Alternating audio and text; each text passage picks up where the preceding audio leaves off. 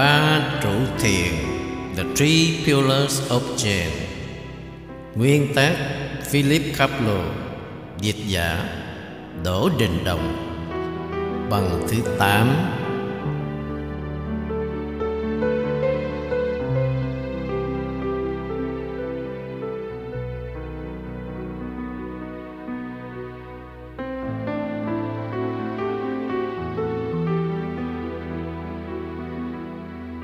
Các kinh nghiệm. Số 1 Ông Ca Y Dài, Nhân viên hành pháp Nhật 47 tuổi.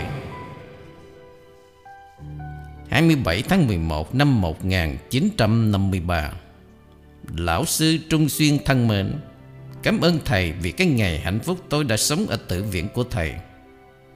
Thầy nhớ cuộc tranh luận đã dấy lên về vấn đề tự chứng ngộ tập trung người Mỹ đó chứ vào lúc ấy, Tôi khó tưởng tượng nổi chỉ vài hôm sau Tôi sẽ tường trình với thầy về kinh nghiệm của mình. Ngay sau khi viếng thầy, Tôi đã lên xe lửa trở về nhà cùng với vợ tôi. Tôi đang đọc một tập sách thiền của Sono, Người mà thầy có thể nhớ ra là một bậc sư của thiền tào động, Sống vào thời Genroku 1688-1703 Khi xe lửa đến gần ga Ofuna tôi đọc đến câu Tôi đã đến nhận ra rõ ràng rằng Tâm không khác với núi sông và trái đất rộng lớn Mặt trời, mặt trăng và các ngôi sao. Câu này được dẫn trong chánh pháp nhãn tạng của Đạo Nguyên. Nguyên thấy trong Zenru số 10 Một tác phẩm thiền của Trung Quốc ngày xưa. Trước kia tôi đã đọc câu này rồi Nhưng lần này Nó gây cho tôi một ấn tượng quá ư sống động Khiến tôi giật mình. Tôi tự bảo, Sau 8 năm tọa thiền, Cuối cùng mình mới nhận ra cái cốt yếu của câu nói này Và không thể nén được nước mắt bắt đầu dâng trào. Hơi xấu hổ thấy mình khóc giữa đám đông, Tôi quay mặt đi và dùng khăn tay xoa mắt. Khi tàu đến ga Kamakura, Vợ tôi và tôi xuống tàu Trên đường về nhà. Tôi nói với vợ tôi, Trong tâm thái hiện tại, Anh đã có thể vươn đến những đỉnh cao vĩ đại nhất. Vợ tôi cười đáp, Thế thì em sẽ ở chỗ nào? Suốt lúc ấy, Tôi cứ lặp lại câu dẫn với mình. Bất ngờ, Hôm đó có vợ chồng em trai tôi ở lại nhà tôi Và tôi kể cho họ nghe cuộc viếng thăm của tôi ở chùa thầy Và về người Mỹ trở lại Nhật Bản Chỉ để giác ngộ. Tóm tắt, Tôi đã kể lại với họ về mọi chuyện mà thầy đã nói với tôi Và hơn 11 giờ rưỡi tôi mới đi ngủ.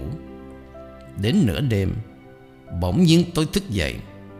Thoạt tiên tâm tôi u ám sương mù Rồi đột nhiên câu dẫn lóe lên trong tâm thức. Tôi đã đến nhận ra rõ ràng Tâm không khác với núi sông Và trái đất rộng lớn Mặt trời, mặt trăng Và những vì sao Và tôi lặp lại. Rồi bỗng nhiên tôi như bị xét đến Và tức khắc trời đất biến mất.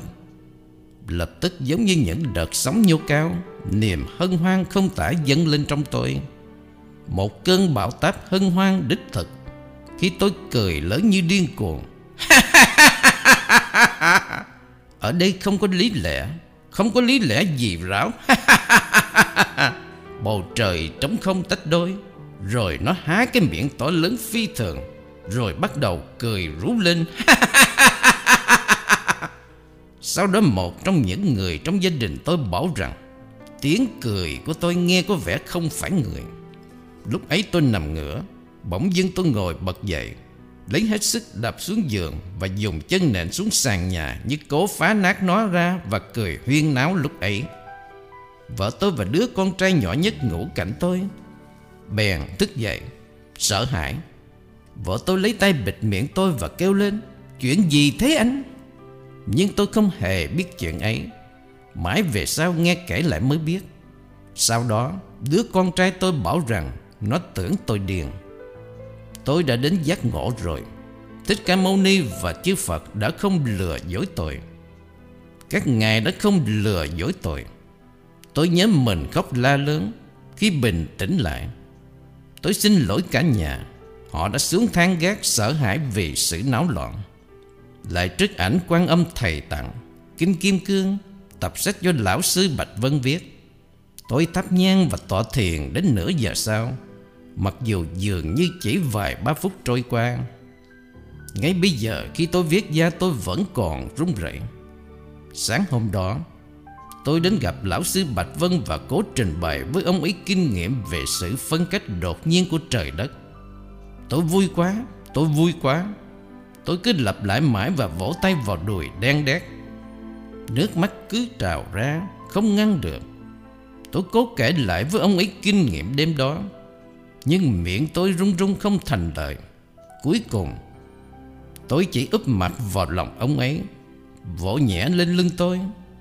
Ông ấy bảo Hay, hay lắm. Quả thật hiếm có kinh nghiệm đến độ kỳ diệu như thế. Ấy gọi là đạt tâm không? Ông đang được chúc mừng. Cảm ơn thầy Tôi thì thầm và lại khóc vì vui. Tôi lặp lại với ông ấy Tôi phải tỏ thiền kịch liệt hơn nữa. Ông ấy tử tế cho tôi lời khuyên chi tiết Để theo đuổi việc tu tập trong tương lai như thế nào. Sau đó, Ông ấy lại thì thầm bên tai tôi, Mừng cho ông. Và tiễn đưa tôi đến chân núi nhanh như chớp. Mặc dù 24 giờ đã trôi qua, Tôi vẫn còn cảm thấy rõ rệt hậu quả của trận động đất ấy. Toàn thân tôi vẫn còn rung động. Tôi đã cười và khóc suốt cả ngày. Tôi đang viết để tường thuật kinh nghiệm của mình Với hy vọng rằng Nó sẽ có giá trị cho các tăng nhân của thầy Và cũng vì lão sư Bạch Vân thúc giục.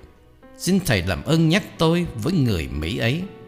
Hãy bảo ông ấy rằng ngay như tôi, Một người tầm thường và thiếu tinh thần Cũng có thể nắm được một kinh nghiệm kỳ diệu như thế Khi thời gian tu tập đã đến độ chín mùi. Tôi thích nói chuyện dài dòng nhiều việc với thầy, Nhưng phải đợi lúc khác. Tái bút. Người Mỹ ấy hỏi chúng ta Ông ấy có thể đạt giác ngộ trong một tuần lễ nhiếp tâm không? Xin thầy hãy nói với ông ấy hộ tôi Đừng nói ngày, tuần, năm hay cả đời. Đừng nói triệu hay tỷ kiếp. Hãy bảo ông ấy nguyện đạt giác ngộ Dù phải mất vô tận, vô biên, vô lượng tương lai. Nửa đêm 28 Các đoạn nhật ký này được viết hai ngày sau. Thức dậy tưởng 3 hay 4 giờ sáng Nhưng đồng hồ cho biết lúc ấy chỉ mới 12 giờ 30 Hoàn toàn thanh bình, thánh bình, thánh bình. Cảm thấy toàn thân tê cống Hai bàn tay và hai bàn chân nhún nhảy Vì vui trong ngót nửa giờ đồng hồ. Tự do, tự do, tự do, tự do Tự do vô thường. Mình quá hạnh phúc ư? Không có con người chung. Trong ngoặc tức Phật tánh tiềm ẩn nơi mọi người. Cái đồng hồ lớn đổ chuông Không phải đồng hồ Mà tâm đổ chuông Chính vũ trụ đổ chuông. Không có tâm cũng không có vũ trụ. Bón, bón, bón. Tôi hoàn toàn biến mất Phật là Siêu việt luật nhân quả Bị luật nhân quả chế ngự. Những ý nghĩ như thế đã ra khỏi tâm mình Lời giải thích. Đối chiếu với trường hợp 2 của vô môn quan Công án thường được biết như là con chồn của bách trường. Ồ mi đó ư? Mi cười phải không? Tiếng cười này là tiếng động của mi phóng mình vào thế giới. Bản thể của Tâm giờ đây đã sáng tỏ với mình. Sự tập trung của mình trong tỏ thiền đã trở nên sắc bén và sâu thẳm. Nửa đêm 29 Bình an, bình an, bình an. Có phải sự tự do phi thường này là đại định như người xứ miêu tả Bất cứ ai có thể nghi vấn chắc chắn cũng phải chấp nhận rằng sự tự do này là phi thường. Nếu nó không phải là sự tự do tuyệt đối hay đại định Thì nó là cái gì? 4 giờ sáng 29 Kinh con Đồng hồ đổ chuông. Chỉ một mình cái này là, Chỉ một mình cái này là. Ở đây không có lý luận. Chắc chắn thế giới đã biến đổi. Nhưng bằng cách nào? Ngày xưa, nói tâm giác ngộ có thể ví với con cá đang bơi. Điều ấy đúng làm sao? Không có sự ngưng trễ nào cả. Mình cảm thấy vô ngại. Mọi vật chảy êm ái, Tự do. Mỗi vật vận hành tự nhiên, Sự tự do vô giới hạn này Ở bên kia mọi diễn đạt. Thế giới kỳ diệu biết bao. Đạo Nguyên một đại sư Phật giáo đã nói, Thiền là cửa từ bi mở rộng Bảo dung tất cả. Mình biết ơn, Rất biết ơn.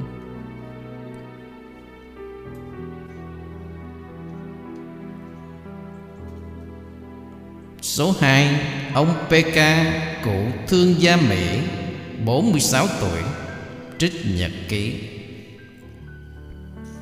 Nữ ước ngày 1 tháng 4 năm 1953 Bụng đau nhức suốt tuần. Bác sĩ bảo các ung nhọt đang trở nên tệ hại hơn.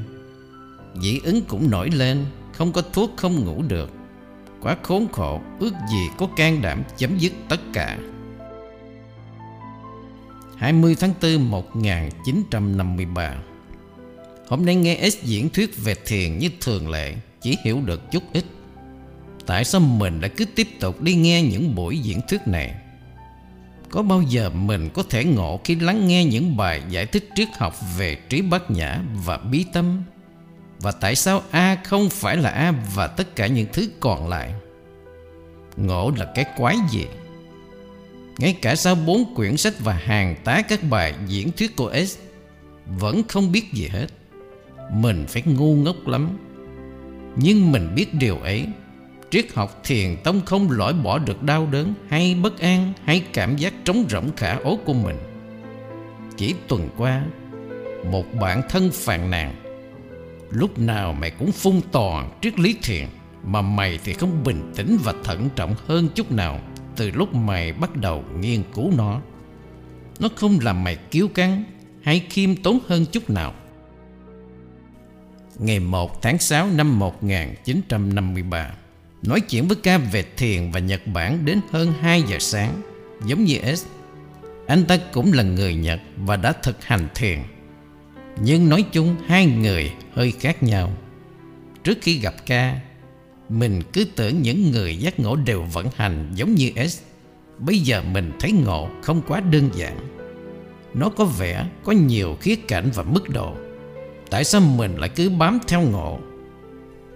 Truy kích ca liên tiếp suốt đêm Nếu tôi đến Nhật để tu thiền Anh có thể bảo đảm rằng Tôi có thể tìm thấy ý nghĩa nào trong cuộc sống không? Tôi sẽ loại bỏ tất cả ung nhọt, dị ứng và mất ngủ được không? Hai năm rồi Tôi theo dõi những bài diễn thuyết anh nụ ước Đã không làm giảm được chút nào sự thất bại liên tục Nếu tôi tin các bạn Tôi cũng không giảm thiểu được sự lừa dối của trí thức. Ca cứ lặp đi lặp lại, Thiền không phải là triết lý, Nó là một lối sống lành mạnh. Nếu anh thực sự muốn đến Nhật để học Phật giáo Và không chỉ nói về nó, Thì toàn bộ cuộc sống của anh sẽ thay đổi. Nó sẽ không dễ, nhưng anh có thể tin điều này. Một khi anh đã bước chân vào con đường của Phật, Với chân thành và nhiệt tâm Chứ Bồ Tát sẽ hiện ra khắp nơi để giúp anh.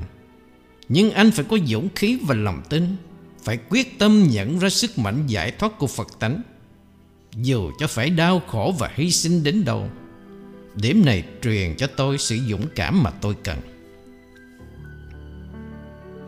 Ngày 3 tháng 9 năm 1953 Bỏ việc thương mại, bán đồ đạc trong nhà và xe hơi.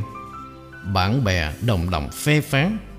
Mày có điên mới ném cả chục ngàn một năm để mua trả trên trời. Có thể Hoặc có thể bọn họ điên cũng nên. Chồng chất cổ cải, ung nhọt vào bệnh tim. Mình ngờ vài người trong bọn họ có thể còn ganh tị với mình nữa là khác. Nếu không cần Mình đâu có làm thế này. Mình chủ động làm như thế mà Nhưng mình cũng hơi sợ. Hy vọng nó đúng với cuộc đời Ở tuổi 40 Đã mua vé đi Nhật. 6 tháng 10 năm 1953 Bộ mặt và tình thế nước Nhật đã thay đổi biết bao trong 7 năm qua. Những khuôn mặt đổ nát và tuyệt vọng một cách ma quái đã thật sự biến mất. Cũng khá là lần này trở lại như là kẻ tìm kiếm, Thay vì như một tên mang mền với cuộc xâm chiếm. Thực tại, Cái gì đưa mình trở lại đây Có phải là sự cao quý của người dân Nhật? Sự nhẫn nhục chịu đựng những đau khổ không thể nói được Mà mình lấy làm kinh ngạc. Có phải là niềm im lặng phi thế gian của chùa viên giác Và sự thanh bình xấu xa hiện ra bên trong mình? Bất cứ khi nào mình dạo bước qua các khu vườn Hay dưới những hàng cây trắc bá khổng lồ của tử viện Ngày 1 tháng 11 năm 1953 Giờ đây đã sống ở Kyoto ngót một tháng. P. Giáo sư người Mỹ đã gặp tại một Trong các buổi diễn thuyết của S ở New ước Đang dạy lịch sử triết học tại một đại học Nhật Bản. Anh ta và mình đã viếng thăm sáu thiền sư và những người có thẩm quyền Nói, nói, nói. Một vài thiền nhân này nói dông dài và tò mò Về một lời giải ba hoa về việc tâm truyền tâm Và sự khả ố của tư niệm. Giáo sư em, Khi nhắc đến điều này, Ông ta nói, Bắt đầu ông lợi dụng ý niệm để loại bỏ ý niệm. Điều này giống như thêm dầu vào lửa, Lại cảm thấy bất an. Cả ngày hôm qua đi dạo các tiệm bán những vật hiếm có Để mua sản phẩm mỹ nghệ. Có phải mình trở lại Nhật vì thế không? Ngày 2 tháng 11 1953 Hôm nay có thư của lão sư Trung Xuyên trụ trì chùa Long Trạch. Đến trả lời được P và mình có thể ở lại đó hai ngày. Một cuộc du hành như thế sẽ có kết quả ư? S và các giáo sư thiền ở Kyoto không đúng sao? Các thiền viện đều quá cổ hủ và hách dịch Đối với những người hiện đại có đầu óc trí thức. Dẫu sao nói chuyện với một lão sư bằng tiếng Anh Cũng là một kinh nghiệm tiểu thuyết Và không chừng lại hóa ra một ngày nghỉ ngơi thích thú. Vợ P chất đầy lên P và mình những tấm chăn dày Và một lô thức ăn Mỹ. Người bạn Nhật của vợ P bảo các thiền viện lệnh và khắc nghiệt lắm đấy. Ở trong chùa rồi biết làm sao? Ngày 3 tháng 11 1953 Đến chùa vào lúc sẩm tối Trên tàu lửa 6 tiếng rưỡi đồng hồ P và mình bận rộn chuẩn bị những câu hỏi để trắc nghiệm sự hiểu biết triết học của vị lão sư về thiền. Nếu ông ấy am hiểu thông minh về thiền, chúng tôi quyết định. Và không phải là một kẻ cuồng tính. Chúng mình sẽ ở lại trọn hai ngày, nếu không chúng mình sẽ từ giả vào ngày mai. Lão sư Trung Xuyên tiếp chúng tôi trong một căn phòng giản dị, đơn sơ. Trông ông còn trẻ lắm không giống như ông tổ sư đầy râu ria trong trí tưởng tượng của chúng tôi. Rất nhiệt tình và khiêm tốn. Tự tay ông mời chúng tôi uống trà xanh nóng đã đánh sẵn Thơm dịu và ngọt ngào. Và còn nói chuyện khôi hài với chúng tôi bằng tiếng Anh Hay đến độ đáng ngạc nhiên. Đi xe lửa lâu chắc mệt mỏi. Các ông có thích nằm nghỉ không? Dạ không. Chúng tôi chỉ hơi mệt chút thôi. Nhưng nếu thầy không chấp, Chúng tôi đã chuẩn bị một số câu hỏi về thiền. Chúng tôi muốn hỏi thầy, Nếu các ông không cần nghỉ ngơi, Người phục vụ sẽ đưa các ông vào chánh điện. Ở đó các ông có thể ngồi thiền định cho đến khi tôi sắp xếp xong vài việc cần thiết. Sau đó Chúng ta có thể nói chuyện nếu các ông thích. Nhưng trong đời chúng tôi chưa bao giờ thiền đến cả. Chúng tôi chưa biết ngồi xếp chân như thế nào. Các ông có thể ngồi bất cứ cách nào tùy ý, Nhưng không nên nói chuyện. Ông Tăng phục vụ sẽ cung cấp tọa cổ và chỉ chỗ cho các ông ngồi. Ông ấy sẽ gọi các ông khi nào tôi có thể gặp lại các ông được. Ngồi không vặn vẹo Không nói suốt 2 giờ khốn khổ trong chánh điện u tối bên cạnh P Không thể tập trung được. Ý nghĩ rượt đuổi như một bầy khỉ Đau dữ dội ở chân, lưng và cổ. Tuyệt vọng muốn bỏ cuộc. Nhưng nếu bỏ cuộc trước P Anh ta sẽ không bao giờ ngừng chăm chọc mình. Và vị lão sư ấy sẽ không có quan niệm tốt về nghĩ lực của người Mỹ. Cuối cùng Ông Tăng phục vụ đến và thì thầm một cách ái ngại. Bây giờ các ông có thể gặp lão sư được rồi đấy. Nhìn đồng hồ giờ 9 giờ 30 Đức cà nhắc vào phòng lão sư. Được ông đón chào bằng cái mỉm cười bí mật Và một tô cơm lớn với củ cải đỏ. Ông nhìn chúng tôi chăm chú Trong khi chúng tôi nuốt lấy nuốt để thức ăn, Rồi tự tế hỏi. Bây giờ các ông muốn biết gì về thiên Quá kiệt lực đến nỗi chúng tôi chỉ có thể trả lời một cách yếu ớt, Không muốn gì hết. Thế thì bây giờ các ông nên đi ngủ là hơn, Bởi vì chúng ta sẽ dậy lúc ba rưỡi sáng, Chúc mộng đẹp. Ngày 4 tháng 11 năm 1953 Dậy đi dậy đi, Đã 3 giờ 45 rồi. Các ông không nghe chuông, trống, Não bạc và tụng kinh ư, Làm ơn gấp gấp cho.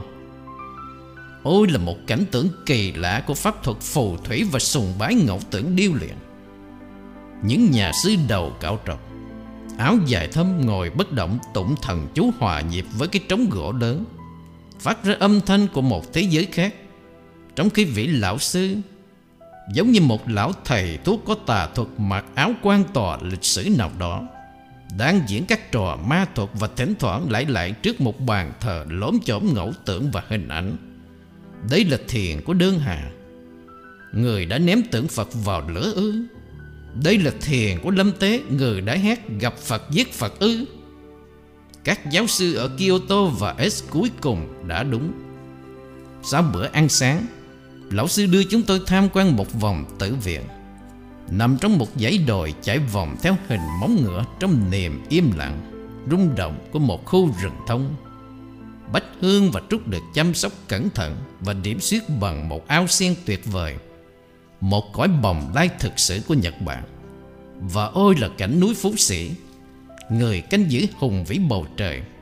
Nếu ông ấy không làm hỏng tất cả bằng việc cố ý bảo chúng tôi cúi đầu làm lễ trước các bức tượng trong các phòng, Ôi linh hồn tiến trí của tôi, Ông ấy đưa chúng tôi vào căn phòng của người sáng lập. Ông ấy thắp nhang và sốt sắng quỳ lại trước pho tượng bạch ẩn kỳ dị. Các ông cũng có thể thắp nhang và tỏ lòng kính trọng đối với bạch ẩn. P nhìn tôi và tôi nhìn P Rồi P châm ngòi nổ. Các thiền sư Trung Quốc xưa đã đốt cháy, Khạc nhổ vật tượng Phật. Tại sao thầy lại cúi đầu làm lễ trước những thứ ấy? Lão sư nhìn chúng tôi trầm trọng nhưng không giận. Nếu các ông muốn khạc nhổ cứ khạc nhổ Tôi thích cúi đầu làm lễ hơn Chúng tôi không khạc nhổ cũng không cúi đầu Ngày 6 tháng 11 năm 1953 Hôm nay P từ giả để đi Kyoto và lão sư mời tôi ở lại. Vì tất cả sự cuồng tính và tâm hồn phi triết học của ông, ông là người nồng hậu và tiết độ nên tôi thích ông. Mặc dù không tự mê muội một cách vô ích, thức dậy lúc ba rưỡi sáng, trong lạnh lẽo, sống đảm bạc với gạo là chủ yếu, và cố gắng ngồi xếp chân trầm tư mặt tưởng cũng là thô bạo. Tôi có thể làm được như thế không? Tôi có muốn không? Dù sao tôi cũng vui lòng vì ông mời tôi ở lại và tôi đã nhận lời. Ngày 8 tháng 11 năm 1953 Lão sư bảo tôi có thể thiền định một mình trong phòng ngủ của người sáng lập thay vì ở thiền đường lãnh lẽo. Tôi có thể ngồi, quỳ gối kiểu người Nhật Hãy dùng ghế và mặc nhiều quần áo tùy ý nếu bị lạnh Mặc dù không có ý niệm về thiền định như thế nào Khi tôi nói với lão sư điều này Ông kính đáo khuyên Hãy đặt tâm ở đây bụng Ở đó có một ông Phật mù. Hãy làm cho ông ấy thấy. Thiền định chỉ có thế thôi ư. Hãy ông lão sư này cẩn thận cho mình đền tối Hôm nay quan sát kỹ bộ mặt bạch ẩn. Thấy nó ít kỳ dị hơn, Còn có vẻ hơi hấp dẫn nữa là khác. Ngày 10 tháng 11 năm 1953 Mỗi buổi sáng đều leo lên ngọn đồi phía sau chánh điện Để nhìn quang cảnh rộng rãi của núi Phú Sĩ. Hôm qua bỏ thiền đến vì bị đau đầu. Núi Phú Sĩ có vẻ u ám và vô sinh khí. Hôm nay sau 2 giờ thiền định tốt, Nó lại to lớn và bay lượn. Một khám phá đáng chú ý, Tôi có sức sống và chết vượt hẳn núi Phú Sĩ. 23 tháng 11 năm 1953 Hôm nay trong lúc uống trà với lão sư trong phòng, ông Bỗng nhiên ông hỏi, Sao ông có thích tham dự tuần nhiếp tâm lạp bát Ở chùa Lão Sư Đại Vân không? Trong tuần nhiếp tâm ấy kỷ luật đặc biệt nghiêm túc. Nhưng ông ấy là một lão sư nổi tiếng, Một bậc thầy cho ông tốt hơn tôi nhiều. Nếu thầy nghĩ như thế thì hẳn rồi, Tại sao lại không? Nhưng người thầy cũ của tôi, Lão sư Gempo Yamamoto, Lúc ấy đang ẩn tu. Người mà ông đã gặp hôm kia Thì phản đối việc này. Ông ta không tán thành các phương pháp dẫn ngộ thô bạo của lão sư Đại Vân. Ông ta cho rằng Một thiền sinh sẽ từ từ chín mùi. Rồi giống như trái từ trên cây rụng xuống khi đã chín mùi, Tự nhiên đến giác ngộ. Hãy để tôi suy nghĩ thêm đã. Ngày 25 tháng 11 1953 Sáng nay đến viếng chùa có hai vị khách đáng chú ý.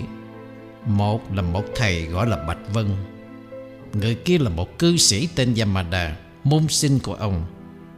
Nói là anh ta đã thực hành thiền đến 8 năm. Muốn hỏi anh ta đã ngộ chưa Xong quyết định rằng việc ấy có thể gây bối rối. Hỏi lão sư Bạch Vân xem ông ấy có nghĩ mình có thể đạt ngộ trong một tuần nhiếp tâm được không?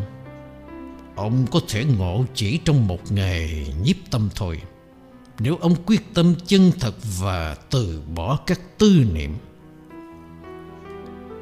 27 tháng 11 1953 Sao?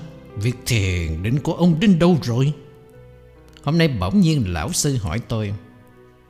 Ông Phật ở bụng tôi, Ông ấy mù vô hy vọng. Sự thật ông ấy đâu có mù. Ông ấy chỉ có vẻ như vậy thôi. Bởi vì ông ngủ khỏe lắm. Này ông Ông có muốn thử công án không không? Vâng nếu thầy nghĩ thế, tôi sẽ thử Nhưng tôi phải làm gì nào Tôi tưởng ông đã biết bối cảnh của nó rồi Vâng Thế thì, chỉ cần tập trung vào câu đáp của Triệu Châu cho đến khi nào ông trực nhận ra ý nghĩa của nó. Thế thì tôi sẽ giác ngộ ư? Phải. Nếu cái hiểu của ông không chỉ có tính cách lý thuyết. Nhưng tôi tập trung cách nào? Hãy đặt tâm ông ở đan điền và chỉ tập trung vào không thôi. 28 tháng 11 1953 Sáng nay lão sư gọi tôi vào phòng ông Và ra dấu bảo tôi theo ông đến trước bàn thờ nhỏ phía sau Ông có thấy bức thư tôi đặt nơi bàn tay Đức Quán Thế Âm không? Ông trở thành có duyên với người viết thơ này. Chúng ta hãy tỏ lòng biết ơn Đức Quán Âm. Tôi chấp tay không suy nghĩ, hỏi nhanh. Bức thư ấy nói gì? Ai viết vậy? Thầy bảo có duyên có nghĩa là gì?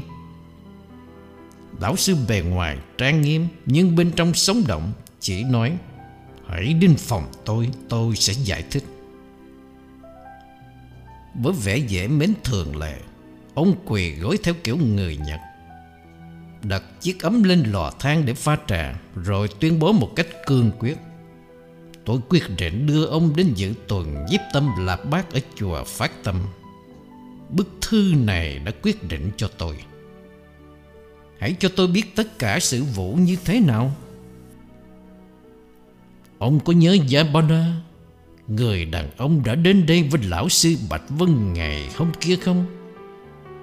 Thư từ ông ấy đến đấy Ông ấy có kinh nghiệm ngộ sâu xa ngay hôm sau khi ông ấy từ giả và đã kể lại việc ấy trong bức thư này. Thầy bảo ông ấy đã ngộ rồi à? Làm ơn dịch nó hộ cho tôi ngay bây giờ đi.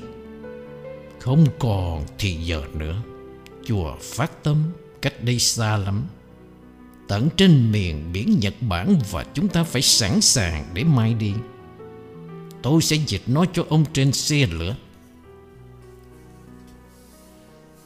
29 tháng 11 1953 Chuyến xe lửa hạng 3 tiến tới trong đêm. Lão sư từ từ, cẩn thận dịch bức thư của Yamada. Ôi, một kinh nghiệm linh hoạt. Kích động biết bao Và ông ta không phải là một tăng nhân Mà là một cư sĩ. Thầy có tin rằng tôi có thể đạt được giác ngộ Trong tuần nhiếp tâm ấy không? Dĩ nhiên, Miễn là ông hoàn toàn quên mình. Nhưng ngộ là cái gì nào? Tôi muốn nói. Thôi, Lão sư vung bàn tay lên, Thoáng mỉm cười bí mật. Khi nào ông ngộ, ông sẽ biết. Bây giờ làm ơn đừng có hỏi nữa. Chúng ta hãy tọa thiền và rồi cố ngủ đi một tí trước khi đến chùa phát tâm. 30 tháng 11 1953 Đến chùa phát tâm, Đói và kiệt sức vào lúc trời đã chiều. Bầu trời nắng như chì Không khí nặng và ẩm ướt. Nhưng lão sư Đại Vân nhiệt tình và nồng hậu. Đưa cả hai tay ra chào tôi. Sau đó ông giới thiệu tôi với vị lão sư phụ tá Và bốn vị tăng đầu chúng. Mặc dù ít nói, Họ sáng ngời ngọn lửa nội tâm mãnh liệt. Lão sư và tôi rút vào căn phòng nhỏ mà chúng tôi chia nhau. Tốt hơn ông nên nghĩ một tí trước khi cuộc chiến đấu bắt đầu. Chiến đấu?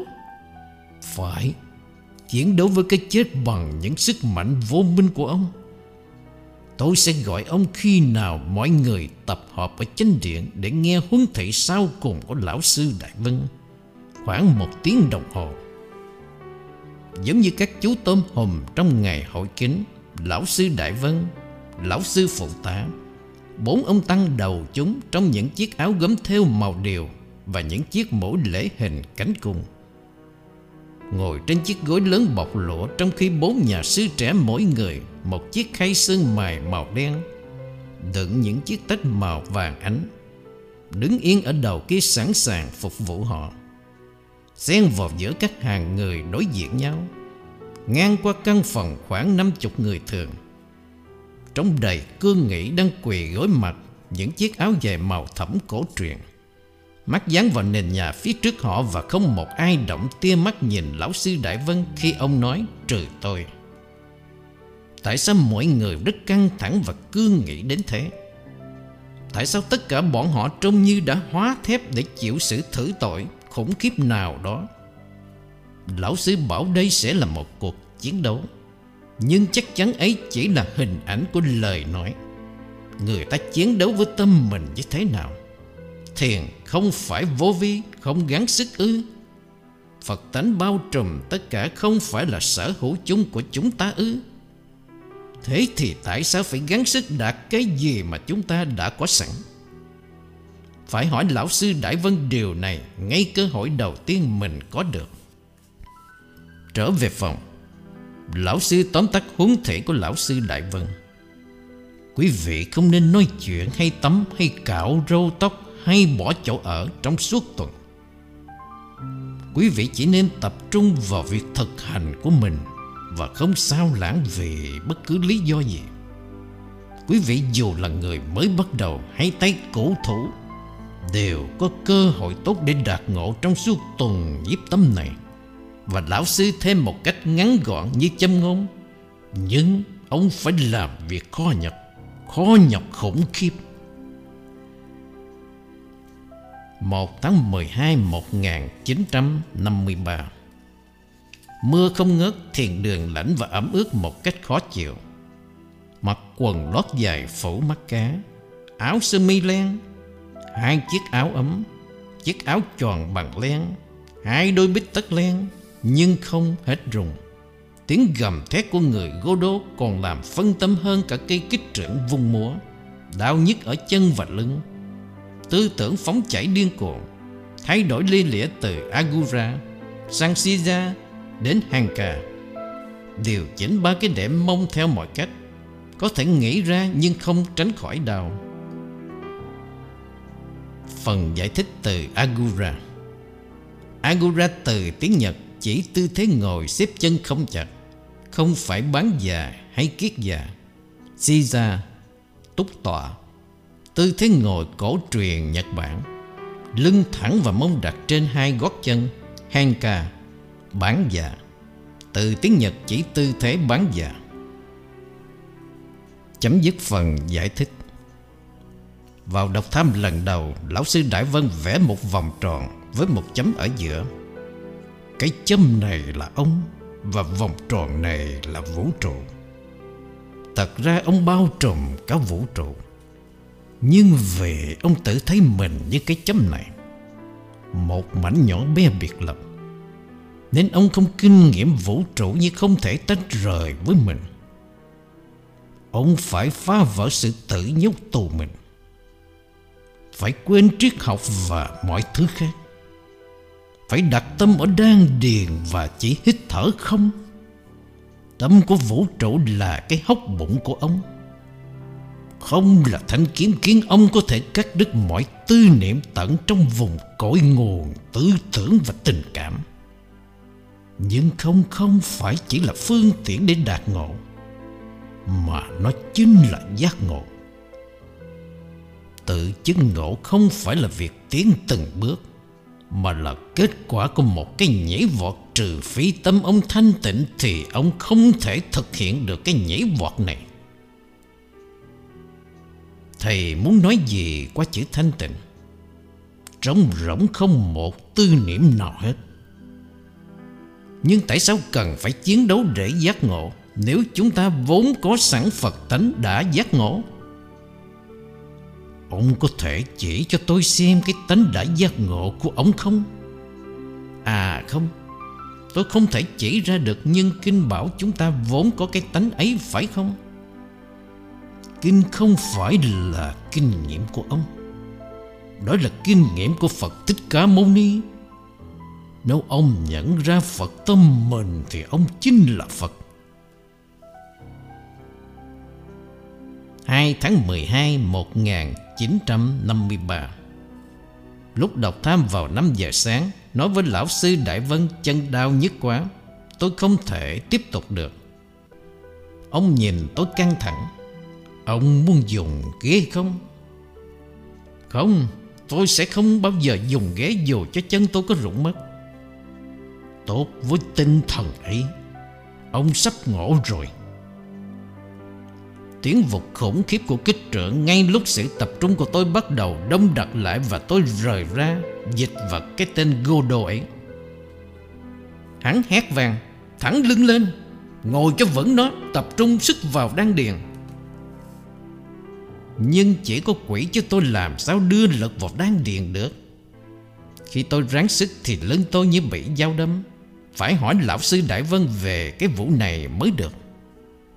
Suốt thời gian cháy hết một cây nhang, Tư tưởng của tôi đã kết lại Nơi các bức tranh của một khê Một họa sĩ thiền tăng vĩ đại của Trung Quốc.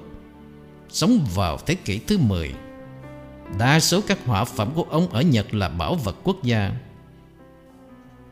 Mà tôi đã thấy trưng bày ở chùa Đại Đức Tháng vừa qua. Cái con hạt ấy cứ như quỷ ám, Toàn bộ bí mật của kiếp người nằm trong đôi mắt nó. Nó đang tự tạo, Nó đang hiện ra từ vô hình đến hữu hình. Tôi phải đảo ngược quá trình ấy, Lại lặn vào vô hình, Vô thời gian. Tôi phải chết để được tái sinh. Vâng Đó là nội nghĩa của không. Ken Ken Chuông độc tham. Lão sư Đại Vân kiên nhẫn lắng nghe rồi gầm lên. Đừng nghĩ đến con hạ của một khe. Đừng nghĩ đến vô hình hay hữu hình hay bất cứ cái gì khác. Chỉ nghĩ đến không thôi, Đó là điều mà ông cần phải ở đây. Ngày 3 tháng 12 1953 Đau ở chân không chịu nổi, Tại sao mình không bỏ? Chỉ có ngu ngốc mới cố ngồi Với cái chân đau đớn ghê gốm này Và nhận những cái quất vô nghĩa của kích trường. Cộng thêm sự la hét không lành mạnh của tên godo Ấy chỉ là lấy đau khổ làm khoái lạc thuần túy và đơn giản. Tại sao mình bỏ chùa Long Trạch? Tại sao mình đã từng bỏ Hoa Kỳ, Nhưng bây giờ mình lại không thể bỏ được? Mình sẽ làm gì? Mình phải đạt ngộ, Mình phải. Không là cái quái gì. Nó có thể là cái gì? Dĩ nhiên nó là lời cầu nguyện tuyệt đối Cái ta cầu nguyện chính nó. Khi còn là sinh viên, Mình đã thường muốn cầu nguyện biết bao, Nhưng luôn luôn dường như không tập trung. Và ngay cả ngu xuẩn thế nào ấy về việc khẩn cầu Đức Chúa Trời Bạn cho sức mạnh Để đương đầu với những nguy nan mà Ngài toàn trí, Toàn năng Đã cho hiện ra ở vị trí đầu tiên. Nước mắt trào lên. Hạnh phúc làm sao cầu nguyện chỉ việc cầu nguyện mà thôi. Những giọt nước mắt này có nghĩa là gì? Chúng là dấu hiệu không có sự trợ giúp. Sự ngầm chấp nhận bằng lý trí Bản ngã của mình đã đạt đến giới hạn năng lực của nó. Vâng, nước mắt là phúc lành của tự nhiên. Nó cố gắng gột rửa sự nhơ nhốt của bản ngã Và làm dịu bớt những nét bề ngoài khắc nghiệt của nhân cách chúng ta. Đã trở nên khô cằn và căng thẳng vì tin tưởng vị kỷ rằng Lý trí không thể khuất phục được. Ôi, những nỗi kiến kỳ diệu, Tôi cảm thấy chúng rất tốt. Tôi biết tôi đã tiến bộ. Tôi sẽ không ngạc nhiên nếu ngộ ập vào tối đêm nay. Thôi, mơ mộng đi, Chỉ không thôi. Người Godot gầm lên, Đánh tôi một trận. Độc tham. Hãy tống khứ những ý nghĩ ấy đi. Ngộ không phải là tiến bộ hay thoái bộ gì hết. Tôi đã không bảo ông. Nó là cái nhảy vọt ư. Ông phải làm như thế này Và chỉ như thế này thôi. Hãy đặt tâm ông ở đáy bụng và hít thở không? Thế có rõ chưa? Tại sao bỗng nhiên ông quá nghiêm khắc như thế? Ngay mấy con chim ưng trên bức rèm Phía sau ông cũng bắt đầu tỏ vẻ giận tôi. 4 tháng 12 1953 Chúa ơi, Phật ơi, Một cái ghế đang đứng ở chỗ tôi Tôi rất biết ơn. Lão sư đến và thì thầm. Lão sư đại vân ra lệnh Ông tăng đầu chúng cho ông cái ghế Vì cảm thấy ông sẽ không bao giờ đạt ngộ được. Với cái lưng cong và liên tục thay đổi tư thế, Bây giờ không còn chướng ngại nào nữa. Vì thế hãy tập trung vào không bằng tất cả tâm hồn ông. Sự tập trung căng lên nhanh chóng. Tư niệm đột nhiên biến mất. Ôi một cảm giác kỳ diệu cái trống không bồng bềnh này. Bỗng nhiên mặt trời tuôn chảy vào cái cửa sổ phía trước tôi. Mưa đã ngừng. Trời trở nên ấm hơn. Cuối cùng chư thần đã ở bên tôi. Bây giờ tôi không thể để xảy ngộ nữa. Không, không, không. Lão sư nghiêng qua những chỉ thì thầm. Ông mệt lã và làm phiền người khác. Hãy cố gắng thở yên lặng. Nhưng tôi không thể ngừng được. Tim tôi đập cuồng loạn. Tôi run lẩy bẩy từ đầu đến chân. Nước mắt chảy xuống không thể kiềm chế được. Người Godot đánh tôi nhưng tôi không cảm thấy gì hết. Ông ta đánh người bên cạnh và tôi bỗng nghĩ, Tại sao ông ta hèn hạ đến thế? Ông ta đã thương người ấy. Lại nước mắt nữa. Người Godot quay trở lại và thỉnh thoảng lại cứu tôi hét Hãy làm cho tâm ông trống rỗng. Mọi tư niệm trở nên giống như đứa bé Chỉ không không. Thôi ngay tận đáy lòng ông.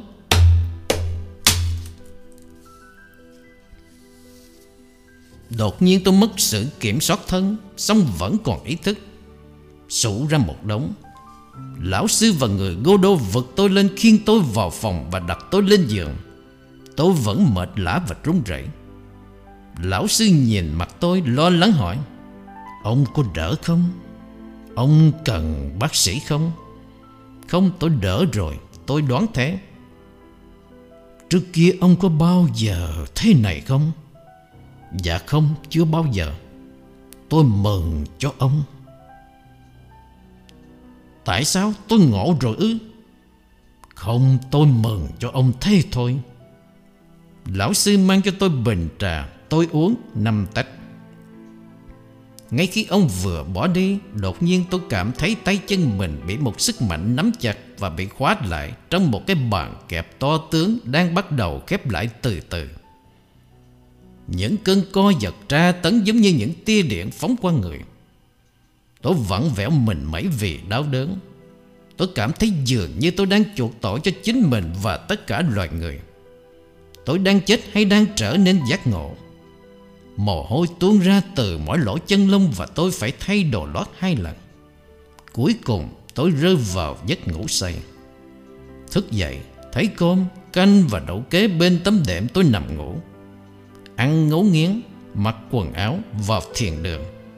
Trong đời tôi Tôi chưa bao giờ cảm thấy nhẹ nhàng Mở rộng và trong suốt như thế.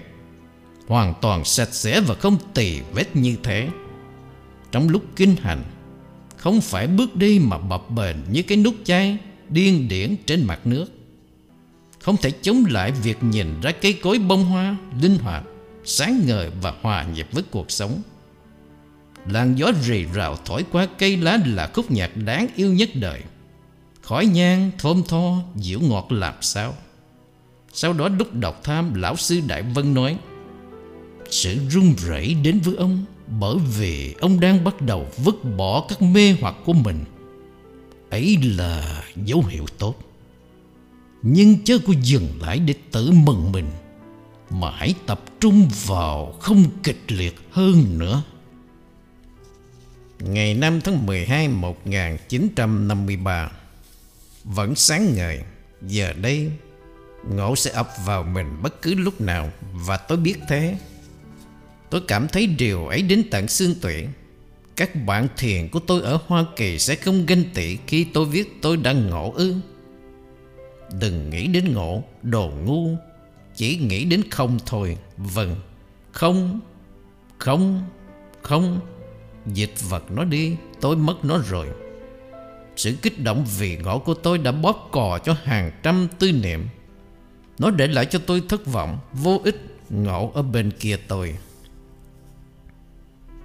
Ngày 6 tháng 12 1953 Sáng nay thân mệt nhưng tâm sắc bén và trong sáng. Không vang động trong vườn chùa suốt đêm không ngủ Lạnh, khốn khổ. Thức mãi chỉ vì lúc đọc tham Lão sư Đại Vân khiển trách. Ông sẽ không bao giờ đạt ngộ được Trừ phi ông phát triển sức mạnh Và quyết tâm tọa thiền suốt đêm. Một vài người ngồi đêm nào cũng thức để tọa thiền. Khoảng nửa đêm tử quỳ lại trước tượng Phật ở chánh điện và cầu nguyện một cách tuyệt vọng. Chúa ơi, Phật ơi Xin ban cho con ngộ và con sẽ khiêm cung Ngay cả tự nguyện cúi đầu trước các ngài nữa. Nhưng không có gì xảy ra. Không có ngộ nào cả. Bây giờ tôi thấy con chồn già đang lừa phỉnh tôi. Có lẽ đang dụ tôi buông lơi sự trói buộc vào giấc ngủ. Sự la hét đánh đập của người godo và các trợ thủ ông càng lúc càng dữ dội hơn. Sự ồn ào, Huyên náo của ba đêm cuối cùng không thể tin được. Tất cả cái nhóm hơn 50 người ngồi đều rống lên, không, liên tục suốt nửa giờ cuối cùng. Trong khi các vị tăng đầu chúng lớn tiếng quở họ hét, Hãy nói không từ đáy bụng, Không phải từ phổi. Và sau đó tiếng rống không Vang dội qua đêm trong nghĩa trang và vùng đồi, Tựa như tiếng kêu của súc vật Đang chuẩn bị sẵn sàng cho lò sát sinh. Tối cá là nó làm cho toàn thể vùng quê tức mại sự đánh đập ấy không làm cho tôi linh hoạt chút nào. Người Godo đã phải cứu tôi mất suốt 15 phút đêm qua. Nhưng nó chỉ tạo ra cái lưng đau và những ý nghĩ chua chát. Tại sao mình không tóm lấy cây gậy và tặng hắn một liều thuốc của hắn? Hãy tưởng tượng điều gì xảy ra nếu tôi làm thế. Lúc đọc tham nói với lão sư Đại Vân, Phiền ở chỗ là tôi không thể quên mình vì tôi luôn luôn có ý thức về mình như là chủ thể đối lập với không là khách thể. Tôi tập trung vào không và khi nào tôi bám được vào nó là tôi nghĩ Tốt, bây giờ mi đã được nó rồi Đừng để mất nó. Rồi tôi tự nhủ Không, mi không nên nghĩ tốt mi chỉ nên nghĩ đến không thôi. Vì thế tôi siết chặt hai bàn tay Dàn xuống với mọi gân cốt và bỗng nhiên cái gì đó lách cách. Tôi biết tôi đã đạt đến một tầng mức tâm thức sâu hơn Bởi vì tôi không còn biết trong hay ngoài. Trước hay sau, Phấn khởi tôi nghĩ, Bây giờ mình đang tiến đến gần ngộ, Mọi tư niệm biến mất. Ngộ sẽ ập vào mình bất cứ lúc nào, Nhưng rồi tôi lại nhận ra Tôi không thể tiến gần ngộ chừng nào tôi còn nghĩ đến ngộ. Vì thế, tôi lại chán nản. Sự nắm giữ không lối ra Và không lại vụt mất. Rồi còn vấn đề này nữa. Thầy bảo tôi làm cho tâm trơ trội Không còn ý niệm chấp trước nào Như tâm đứa trẻ thơ, Không có tự thức hay bản ngã. Nhưng làm sao tôi có thể giải phóng được bản ngã? Khi người Godot đánh tôi dữ dội Và dục tôi càng lúc càng khổ nhục hơn Để chiến thắng không sự gắng sức đầy mục đích như thế Về phần tôi không phải là biểu hiện của bản ngã ư.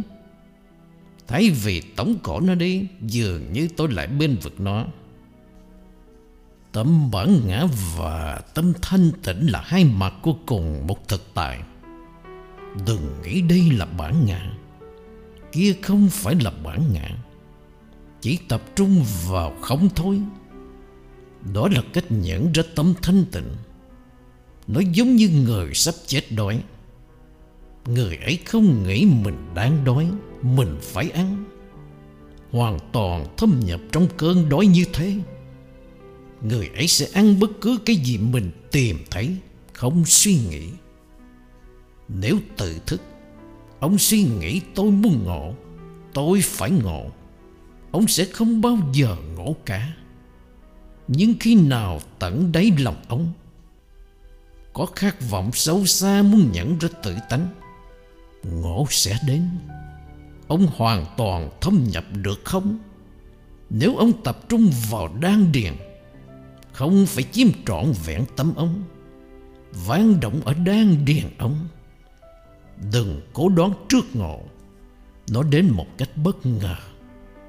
Khi tâm ông trông rộng mọi tư niệm và hình ảnh Bất cứ cái gì cũng có thể làm nó ngộ được. Tiếng người nói, Tiếng chim kêu, Nhưng ông phải có lòng tin mạnh hơn. Ông phải tin ông có khả năng đạt tự chứng ngộ. Và ông hãy tin những gì tôi đang nói là thật. Và sẽ đưa ông đến điều ông đang tìm kiếm. Độc tham với lão sư tử luôn luôn là một kích động lớn. Vì thế một lần nữa tôi lại nhập vào không? Năng lực kiệt quẻ nhanh chóng và con đê tư niệm chứ không phải ngộ, ập đến tôi bị chặn lại. Nếu cực nhọc sáng tới tôi sẽ sớm mệt, Thân và tâm tàn lùi Nhưng nếu không lăn vào, Người Godot sẽ đánh. Lôi cổ tôi khỏi chỗ và tống tôi vào độc tham. Khi tôi xuất hiện trước lão sư Đại Vân, Ông hỏi, Tại sao ông đến đây khi ông không thể chỉ tôi không? Hoặc trách tôi không hết lòng. Họ đang cố gắng đẩy tư niệm ra khỏi tâm tôi, Hay đẩy tôi ra khỏi tâm tôi. Họ đang thận trọng cố tạo một chứng thần kinh loạn giả tạo. Tại sao tôi không bỏ đi? Bèn Cả thiền đường rung chuyển. Cái gì thế? Tôi không sao. Chỉ quay đầu xem lại. Lão sư tử vừa bẻ gãy cây kích trưởng dài nhất trong thiền đường, Ngang phía sau chiếc rương thánh tích của Bồ Tát Văn Thù. Ông hét lên, Các ông đều lười biên cả. Bên trong các ông đều có khả năng nắm bắt được kinh nghiệm quý giá nhất thế gian. Xong các ông lại ngồi mơ mộng. Hãy tỉnh mộng đi, Và lao mình vào cuộc chiến đấu. Nếu không, ngộ sẽ lẫn tránh các ông mãi mãi. Ôi sức mạnh tinh thần, Ôi năng lực trong tấm thân 84 tuổi Mảnh khảnh, cao một thước 55 Ngày 7 tháng 12 1953 Quá kiệt quệ khi ngồi chung với những người khác đêm qua. Sức khỏe của tôi vừa mới bình phục Mặc dù tiếng không của họ khàn khàn suốt đêm Khiến tôi thức mãi. Lão sư bảo ngày cuối cùng có tính cách sinh tử và không được yếu kém. Nhưng tinh thần sống chết của tôi đã ra đi. Cuộc chạy đua đã qua và tôi chỉ là một kẻ cũng có chạy. Nhìn buồn bã và ganh tị khi ba người thắng cuộc đi quanh thiền đường, cúi đầu trước lão sư Đại Vân. Lão sư phụ tá và các vị tăng đầu chúng để tỏ lòng tôn kính và biết ơn. Một trong những người may mắn ấy là người đã ngồi kế bên tôi. Anh ta bị đánh nhiều lần và khóc sướt mướt suốt cả ngày hôm qua và hôm nay. Rõ ràng, Anh ta đã khóc vì vui thật sự, Trong khi tôi lại tưởng anh khóc vì đau. Ngày 8 tháng 12 1953 Cùng với lão sư Trung Xuyên Uống trà với lão sư Đại Vân Sau tuần nhiếp tâm. Phong thái khó chịu trong lúc nhiếp tâm của ông không còn nữa. Ông hiền từ và sáng ngời như mặt trời. Sau cuộc chuyển trò vui vẻ, Ông mời tôi ở lại giữ buổi lễ chính thức tưởng niệm Phật giác ngộ vào xế hôm ấy. Nhìn không dứt ra được khi lão sư Đại Vân, Lão sư phụ tá Mười vị sư trưởng lão mặc lễ phục thỉnh thoảng quỳ lại trước Phật. Tụng kinh. Tung những quyển kinh lên không Đánh trống, rung chuông Đánh chiên và đi vòng quanh chánh điện Theo một loạt nghi thức tôn vinh Đức Phật Thích Ca Mâu Ni Và tán dương sự giác ngộ bất tử của Ngài. Những nghi thức này sáng ngời chân lý sống động Mà tất cả tăng nhân này rõ ràng đã kinh nghiệm Ở một mức độ nào đó. Vâng qua các nghi thức này, họ tái khẳng định Cái mắt xích của họ với truyền thống Phật giáo vĩ đại, Làm nó phong phú và để nó làm họ phong phú. Như thế họ có thể nối dài sợi xích vào tương lai. Ước gì tôi được bao gồm trong truyền thống ấy. Tôi có thể tự luyện mình thành mắt xích nối kết với Phật giáo Và những phương tiện phi thường của nó Để làm cho lòng người giác ngộ. Giờ đây tôi biết tại sao tôi chống chán các lễ chế của giáo đường và giáo hội ở Hoa Kỳ. Các tu sĩ, pháp sư và mục sư rõ ràng không có được cái kinh nghiệm thân mật với Thượng Đế mà họ rao giảng rất trôi chảy. Đó là lý do tại sao các bài giảng và nghi lễ của họ nhàm chán và vô sinh khí. Ngày 9 tháng 1 1954 Trở lại Kyoto Mệt mỏi tê cống và đau nhức Nhưng bên trong thì sống lại. Ngày 20 tháng 1 1954 Tốt là trở về chùa Long Trạch ở Kyoto P và mình chỉ nói chuyện thiền với nhau Và với các giáo sư. Ở đây mình thực hành thiền. Dù có đau đớn Thực hành làm trẻ lại. Tâm mình là một vũng lầy ứ động những quan niệm, lý thuyết ấn tượng, hình ảnh. Mình đọc suy nghĩ quá nhiều Kinh nghiệm không một cảm giác. Mình cần lấy lại sự tươi mát của tính nhạy cảm đã tàn tạ. Đối mặt với chính mình một cách trung thực Trần truồng và đây là điều mình có thể làm được tốt nhất qua tọa thiền ở tử viện. Ngày 8 tháng 4 1954 Tuần nhiếp tâm thứ nhì của tôi ở chùa Phát Tâm đã qua. Lão sư Đại Vân bảo ông sẽ nhận tôi làm môn đệ, Nếu tôi ở lại như một cư sĩ ở chùa ông. Nếu ông có thể chịu đựng được đời sống chùa chiền và đạt giác ngộ, Ông sẽ là chủ nhân của đời ông thay vì làm tên nô lệ của nó. Ngày 1 tháng 10 1956 Đúng 3 năm 2 tháng đã trôi qua kể từ lần đầu tiên tôi đến chùa Phát Tâm. Bao nhiêu nước chảy dưới cầu hay nên nói bao nhiêu cầu trôi trên nước bất động. Cùng cực với tăng nhân trong mùa hè nóng bức Và run rẩy với họ trong những ngày tuyết giá khất thực Chặt cây, trồng lúa, chăm sóc vườn. Làm sạch nhà ngoài và làm việc nhà bếp với họ. Tôi đã chia sẻ với họ những giây phút hào hùng, dân hiến Đã dựa vào những âm mưu nhỏ bé của họ. Ngồi, ngồi Ngồi hết tuần nhiếp tâm đau đớn này đến tuần khác. Rồi còn tỏa thiền nữa. Hết sáng này đến sáng khác. Hết đêm này đến đêm khác Và từ tối đến sáng. Những nỗi kiến sáng ngời Và thể kiến quyến rũ Đã diễn hành qua tâm tôi. Nhưng sự chiếu sáng đích thực, Ngộ vẫn lạnh tránh tôi. Ta Gensen Người bạn đồng minh Vị tăng dẫn dắt kim thông dịch của tôi Long trọng bảo đảm với tôi rằng chỉ có toàn tâm tỏ thiền mỗi ngày là đem lại những phần thưởng trong tịch tịnh, trong sáng và thanh tịnh to lớn hơn là đạt ngộ nhanh chóng mà không được tỏ thiền thêm nữa nuôi dưỡng. Đấy có phải là phần thưởng an ủi hay là một nghịch lý khác của thiền mà cần phải có kinh nghiệm ngộ cá nhân mới hiểu được. Ông ta cả quyết rằng tôi đã đạt được nghị lực và thanh tịnh mặc dầu tôi thấy rất ít bằng chứng Mọi chứng dị ứng của tôi đã biến mất, Thỉnh thoảng chỉ còn những cơn đau bao tử, Tôi ngủ ngon. Những nỗi sợ hãi đen tối trước kia thường ám ảnh tôi, Những giấc mộng và hy vọng tôi hằng ấp ủ, Tất cả đã tàn lụi. Cho tôi sáng hơn và một ý thức rõ ràng hơn về cái thật. Nhưng tôi vẫn còn là con chó đói bên thùng mỡ đang sôi là ngộ. Tôi không thể nếm mà cũng không thể bỏ đi. 15 tháng 11 1956 Có đáng chiến đấu với cái lạnh và những món ăn ít oi qua một mùa đông dài nữa để chờ đợi, chờ đợi và chờ đợi. Một số bản hữu Những tăng nhân trang nghiêm lớn tuổi hơn Sẽ sớm từ giả để về chùa riêng của họ. Tôi phải tìm một vị thầy mà tôi có thể cảm thông một cách dễ dàng hơn bên ngoài cái bầu không khí căng thẳng của tử viện. Những trực giác như thế đã một lần cho tôi biết cần ở lại chùa phát tâm. Giờ đây cũng báo trước cho tôi biết đã đến lúc tôi phải từ giả. 23 tháng 11 1956 Hôm nay rời chùa phát tâm đem theo đủ thứ quà tặng và lời khuyên làm tôi mất một thời gian khá lâu.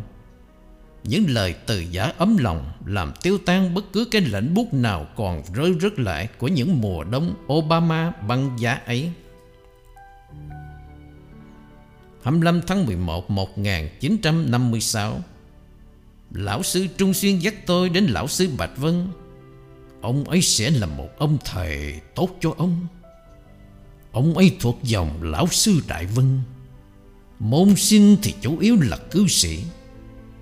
Ông không cần ở lại trong chùa mà có thể ở Kamakura và theo dõi các tuần nhiếp tâm của ông ấy ở Tokyo. 3 tháng 12 1956 giữ khóa nhiếp tâm đầu tiên ở ngôi chùa trên núi của Lão Sư Bạch Vân, Một địa điểm tỏ thiền lý tưởng. Nó xây tổ cao trên vùng đồi cách xa thành phố ồn ào. Một nhóm ít ỏi 8 người tham dự. Có lẽ vì khóa nhiếp tâm này chỉ có ba ngày và khó mà đạt.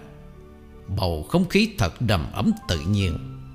Lão sư cùng ăn với chúng tôi theo kiểu gia đình Và thật là một phong cách hấp dẫn. Vị Godo là vị sư cô 68 tuổi. Người nấu ăn và chỉ huy tụng kinh là một sư cô 65 tuổi. Họ chia nhau quản lý toàn bộ khóa nhiếp tâm. Mỗi người ngồi và hành động giống như một vị Phật từ bi và trí huệ. Ôi, thoải mái biết bao. Không phải bị cây kích trưởng giả mang thúc đẩy Hoặc bị lão sư dùng ngôn ngữ quần cho trong lúc đọc tham. Công việc tay chân sau bữa ăn sáng đang kích thích Và lần tắm vào lúc xế Thanh thản vô cùng. Hoàn toàn thoải mái với lão sư Bạch Vân, Phong cách của ông hiền từ nhưng hiểu biết sâu sắc, Dễ cười và hay cười. Lúc đọc tham, ông bảo Muốn đạt ngộ, ông phải có lòng tin xấu xa. Ông phải tin một cách thâm sâu những gì Phật và Tổ tuyên bố. Từ kinh nghiệm đầu tiên của các ngài là thực, Nghĩa là mọi sự vật, Kể cả chúng ta, vốn là Phật tánh. Giống như cái vòng tròn không thể thêm hay bớt được. Tự tánh này không thiếu cái gì hết. Nó đầy đủ, hoàn toàn. Bây giờ nếu chúng ta có Phật tánh không tỳ vết Thì tại sao chúng ta lại không biết nó? Nếu mọi sự vật trong thể tính là trí huệ và thanh tịnh, Tại sao lại có quá nhiều vô minh và đau khổ ở thế gian? Đấy là cái khối nghi cần phải được giải trừ.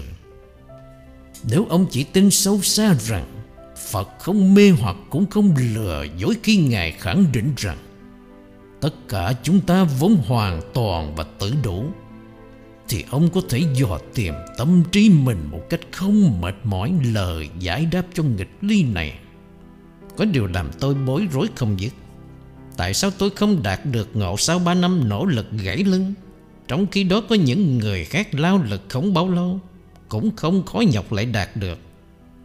Tôi biết một vài người đã đạt được kiến tánh ngay từ buổi nhiếp tâm đầu tiên, Mà rất ít, hay không có tỏ thiền chi cả. Có một vài người tâm họ thanh tịnh Đến độ họ có thể đạt được chân ngộ Mà không có tỏ thiền chi cả. Tổ sư thứ sáu, Huệ năng là một người như thế. Tổ sư đã ngộ ngay từ lần đầu tiên Nghe tụng kinh kiếm cương. Và lão sư Đại Vân có kể lại trường hợp của một thiếu nữ. Môn sinh của ông ấy Đã đạt được kiến tánh trong lúc nghe các bài giảng nhập môn. Ngay khi ông ấy vẽ một vòng tròn Và tuyên bố vũ trụ là một, Không thể phân chia được. Nhưng đại đa số phải tỏ thiền Không mệt mỏi mới thân được ngộ. Bây giờ đừng lo lắng gì về ngộ. Vì lo lắng như thế có thể trở thành chướng ngại thực sự. Khi bước vào thế giới của ngộ, Ông sẽ mang theo, Có thể nói như vậy. Những thành quả của tất cả những nỗ lực của mình Và điều ấy sẽ quyết định phẩm chất của cây ngộ.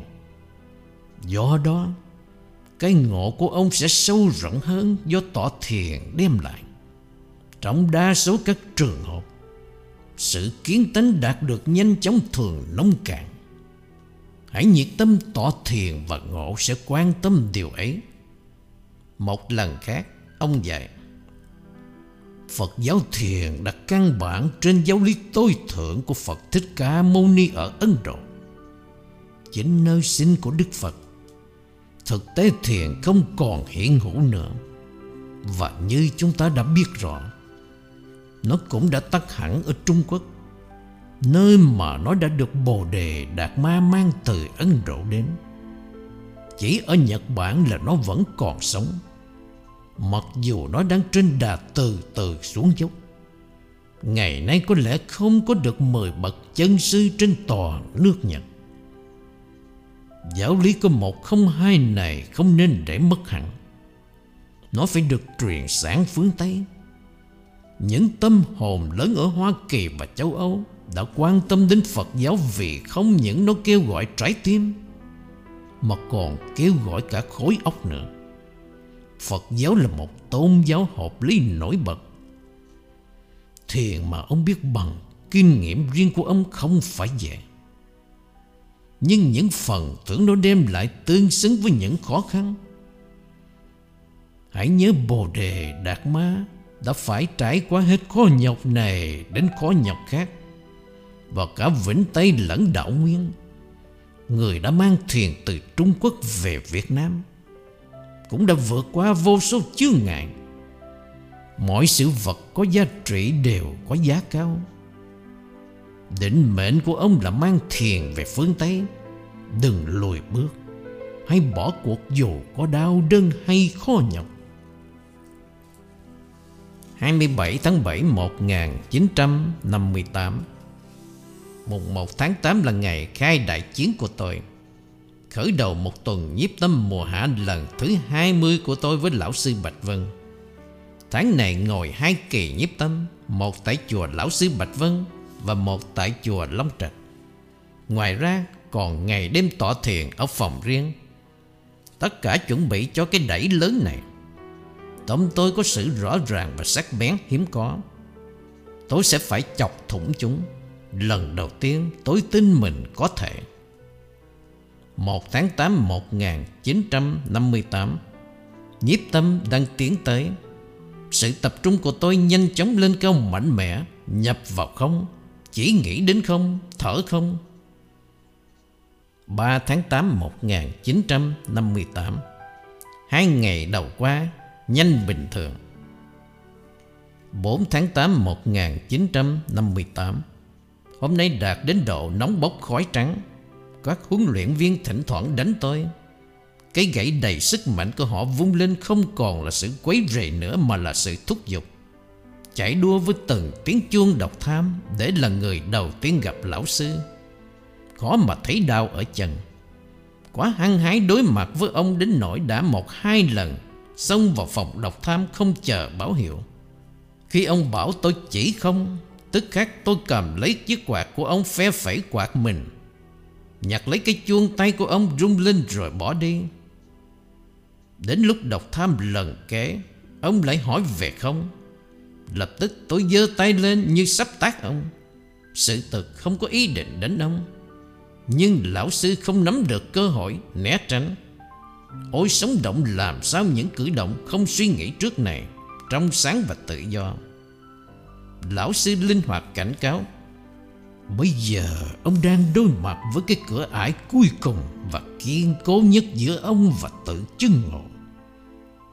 Đấy là lúc người ta cảm thấy, Nói theo một bậc thầy xưa, Mình như con mũi tấn công cái bát sắt Nhưng ông phải đục khoét Đục khoét Đục khoe không mệt mỏi. Dù gì đi nữa, Cũng đừng để mất không. Hãy tỏ thiền suốt đêm nếu cảm thấy mình có thể mất không trong giấc ngủ. Không âm vang, lặng lẽ trong vườn chùa cho đến khi đồng hồ điểm một giờ. Đứng lên tập thể dục cho chân bớt cứng đơ và đau. Đi cà nhắc đến hàng rào kế bên. Bỗng nhiên tôi nhận ra hàng rào và tôi là một cái không bằng gỗ và thịt vô hình. Dĩ nhiên, Nhờ vậy mà hùng mạnh vô biên. Tiếp tục tiến tới cho đến lúc có tiếng chuông 4 giờ sáng. Năm tháng 8 1958 Không có ý định nói với lão sư về nổi kiến của mình. Nhưng ngay khi vừa đến trước ông Ông đã hỏi Tối hôm qua có gì xảy ra? Trong khi tôi nói, Đôi mắt sắc bén của ông chiếu quang tuyến X khắp từng chút một nâng người tôi. Rồi ông từ từ hạch hỏi, Ông thấy không ở đâu? Ông thấy không ra sao? Không bao nhiêu tuổi? Không có màu gì? Không có âm thanh gì? Không cân nặng bao nhiêu? Một vài câu đáp của tôi đến một cách nhanh chóng, Một vài câu ngập ngừng, Một vài lần lão sư mỉm cười. Nhưng hầu hết ông im lặng lắng nghe, Rồi ông bảo, Có một vài lão sư có thể ấn chứng một cái nếm ở chót lưỡi, Như thế là kiến tánh, Nhưng Tôi sẽ không chấp nhận sự ấn chứng một kinh nghiệm nữa xuống như thế dầu thầy có muốn ban cho. Có phải công lao khó nhọc như núi của tôi trong 5 năm nay? Chỉ đem lại có con chuột nhắt này, Tôi sẽ tiếp tục. Tốt, Tôi kinh trọng tinh thần của ông. Lao mình vào không Trong 9 tiếng đồng hồ nữa Với sự thấm nhập trọn vẹn Đến độ tôi hoàn toàn biến mất. Tôi không ăn sáng, Không ăn, Tôi không quét và rửa sàn nhà. Không làm, Tôi không ăn trưa, Không ăn. Một vài lần. Ý nghĩ về ngộ bắt đầu ngóc dậy, Nhưng lập tức không chém ngay. Thỉnh thoảng các huấn luyện viên đánh tôi, La lên Chiến thắng là của ông, Nếu ông không để mất không? Đọc tham xế, Như con chim ưng, Lão sư quan sát tôi rất kỹ. Khi tôi vừa bước vào phòng Tiến về phía ông, Quỳ lại và ngồi trước ông Với tâm cảnh trật và phấn khởi. Vũ trụ là một Ông bắt đầu. Mỗi tiếng ông nói phóng vào tâm tôi như một viên đạn. Mặt trăng chân lý. Thình lình lão sư, Căn phòng, Mọi vật biến mất Trong một dòng ánh sáng chói ngời. Và tôi cảm thấy mình tắm trong niềm vui sướng dịu ngọt. Không thể nói được. Trong vĩnh cửu thoáng hiện, Tôi độc hữu, Tôi độc hữu. Rồi lão sư bơ vào trong thị kiến. Mắt chúng tôi gặp nhau. Chảy vào nhau, Rồi chúng tôi phá ra cười.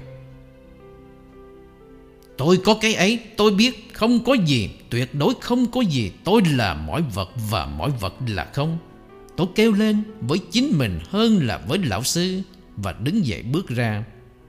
Lúc đọc tham chiều, Lão sư lại đặt một số câu hỏi cũ Và thêm vài câu mới.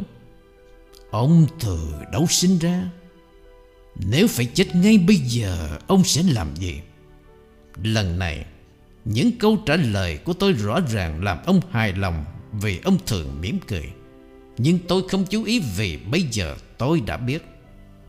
Mặc dù cái ngộ của ông đã rõ ràng, Ông có thể phát triển nó sâu rộng đến vô cùng, Có nhiều mức độ kiến tánh Hãy lấy thí dụ hai người cùng nhìn một con bò. Một người đứng ở đằng xa Và một người đứng gần bên. Người đứng xa nói, Tôi biết nó là con bò, Nhưng tôi không biết nó màu gì. Người kia nói một cách rành mạch, Tôi biết nó là con bò nâu Do đó, Việc ông tiến tới các công án sẽ khác nhau. Lão sư nói và ông giảng dạy cách tu tập sắp tới cho tôi Trở về chánh điện. Khi tôi lén trở về chỗ ngồi Sư cô Yamaguchi, Vĩ Godo Từng phần thời gian của chúng tôi. Rón rén tới bên tôi Với đôi mắt sáng ngời thì thầm. Kỳ diệu lắm phải không? Tôi rất sung sướng vì ông. Tôi bắt đầu tỏ thiền trở lại Cười khóc và thì thầm với chính mình. Xưa nay nó vẫn ở trước ta. Xong phải mất 5 năm trời ta mới thấy nó. Một câu nói Tengen Sen đã có lần trích dẫn giờ đây vang lên bên tai tôi. Đôi khi người ta có thể tìm thấy nước trong cái hang khô rốc nhất. Ngày 9 tháng 8 1958 Cảm thấy tự do như con cá đang bơi trong đại dương. Nước trong mát sau khi bị dính chặt trong thùng kéo Và rất biết ơn. Biết ơn mọi sự đã xảy đến với tôi. Biết ơn mọi người đã khuyến khích và chịu đựng tôi Bất chấp nhân cách khi còn non nớt. Và bản tính bướng bỉnh của tôi. Nhưng hơn hết là biết ơn hình hài con người của tôi, Vì nhờ ưu thế là con người mà biết được niềm vui này, Không giống như những loài khác.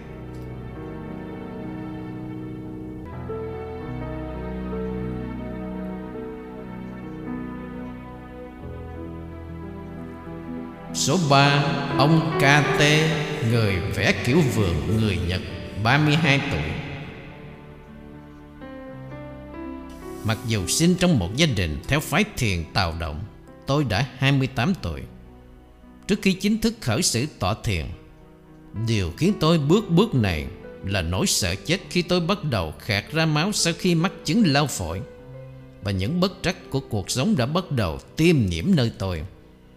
Tôi chưa từng trải qua đời sống chùa chiền, Nhưng tôi đã theo dự nhiếp tâm một số lần Cho đến khi tôi đạt tự chứng ngộ Và điều ấy đã được một bậc thầy chứng nhận.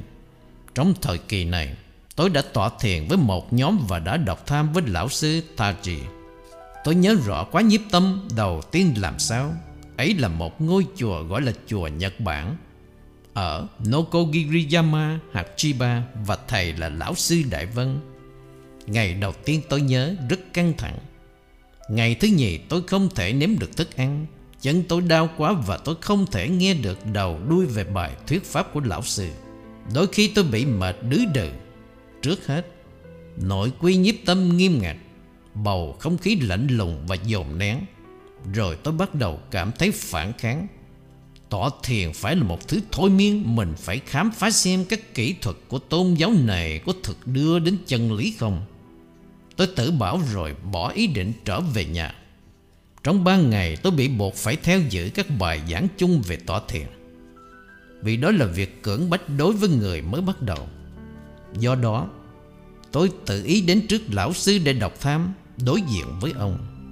Tôi cảm thấy mình đang chạm phải một bức tường sắt. Nhưng tôi bị tính cách giọng nói của ông thu hút.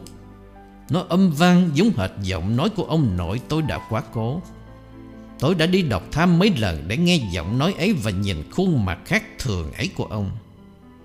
Vào những lúc như thế, tôi cảm thấy rất rõ cá tính và nhân cách mãnh liệt của ông. Sự cao quý và hùng lực tràn ngập của ông và bằng cách so sánh, tôi cảm thấy mình vô nghĩa và rỗng tuếch.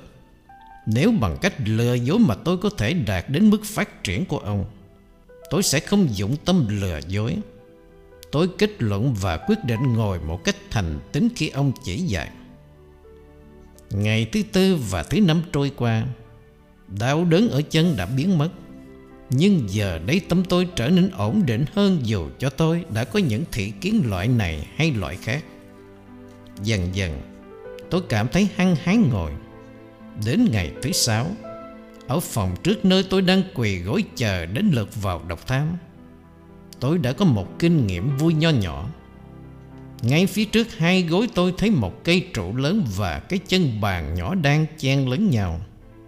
Ngay lúc ấy, Tôi cảm thấy cây trụ là lão sư Và cái chân bàn chính là tôi. Bỗng nổi kiến này đến với tôi. Cây trụ là cây trụ đang chiếm tất cả trời đất. Cái chân bàn là cái chân bàn cũng đang như thế. Lão sư là lão sư và tôi là tôi cùng tràn ngập cả vũ trụ. Chỗ nào trống rỗng, Vì thế tôi cười tận đáy lòng. Nhanh nhẹn vào phòng lão sư để đọc tham, Tôi trình bày kinh nghiệm của tôi với ông. Một nội kiên trơn như thế thì có giá trị gì? Đừng có nằm mơ. Ông nói cọc lóc và đuổi tôi ra. Mặc dù đó có thể là ảo ảnh nhưng niềm vui của giây phút ấy không bao giờ bỏ tôi. Từ đó, Bất cứ lúc nào đến trước lão sư, Tôi không còn sợ ông nữa.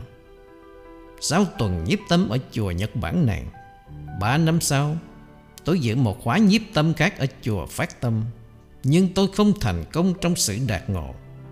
Một đêm mùa hè năm đó, Trong lúc một lòng hiến mình tham công án không Tôi đã kinh qua một trạng thái cảm thấy hình như mình đang nhìn thấy bầu trời mênh mông hoàn toàn trong suốt. Và kế đó, Tôi đã có thể thâm nhập vào thế giới của không với trực quan rõ ràng và sắc bén. Lập tức tôi đến gặp lão sư Taji Và yêu cầu ông ấy nhận cho tôi được đọc tham. Ông ấy xác nhận sự chứng ngộ của tôi Sau khi tôi đáp nhanh chóng câu hỏi, quan âm bao nhiêu tuổi là, chém ba chữ không.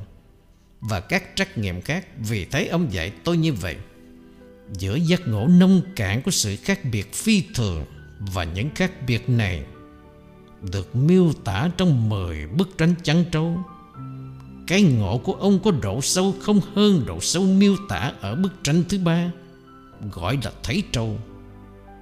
Nói cách khác, Ông chỉ thấy cảnh giới bên kia sắc giới. Cái ngộ của ông như thế sẽ dễ bị mất. Nếu ông trở nên lời biến và không tiến hành tu tập thêm nữa, Hơn nữa, Dù đã đạt ngộ, Ông vẫn là ông cũ, Không thêm được gì, Ông không trở thành to lớn hơn.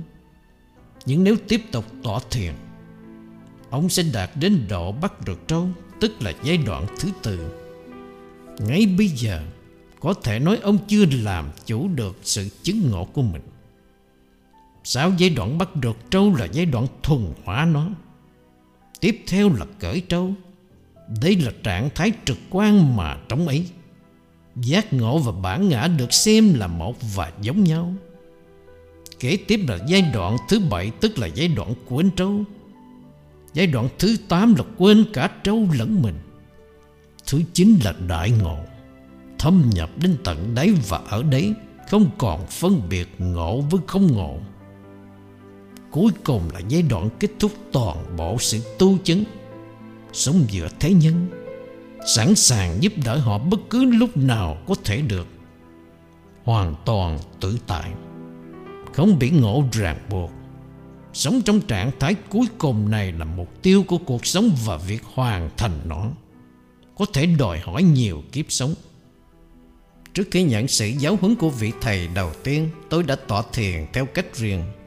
Lấy công án đầu tiên trong bích nham lục, Tôi suy tư câu hỏi của vị hoàng đế. Chân lý tối thượng của thánh giáo là gì? Và Bồ Đề Đạt Ma đáp, Quách nhiên vô thánh.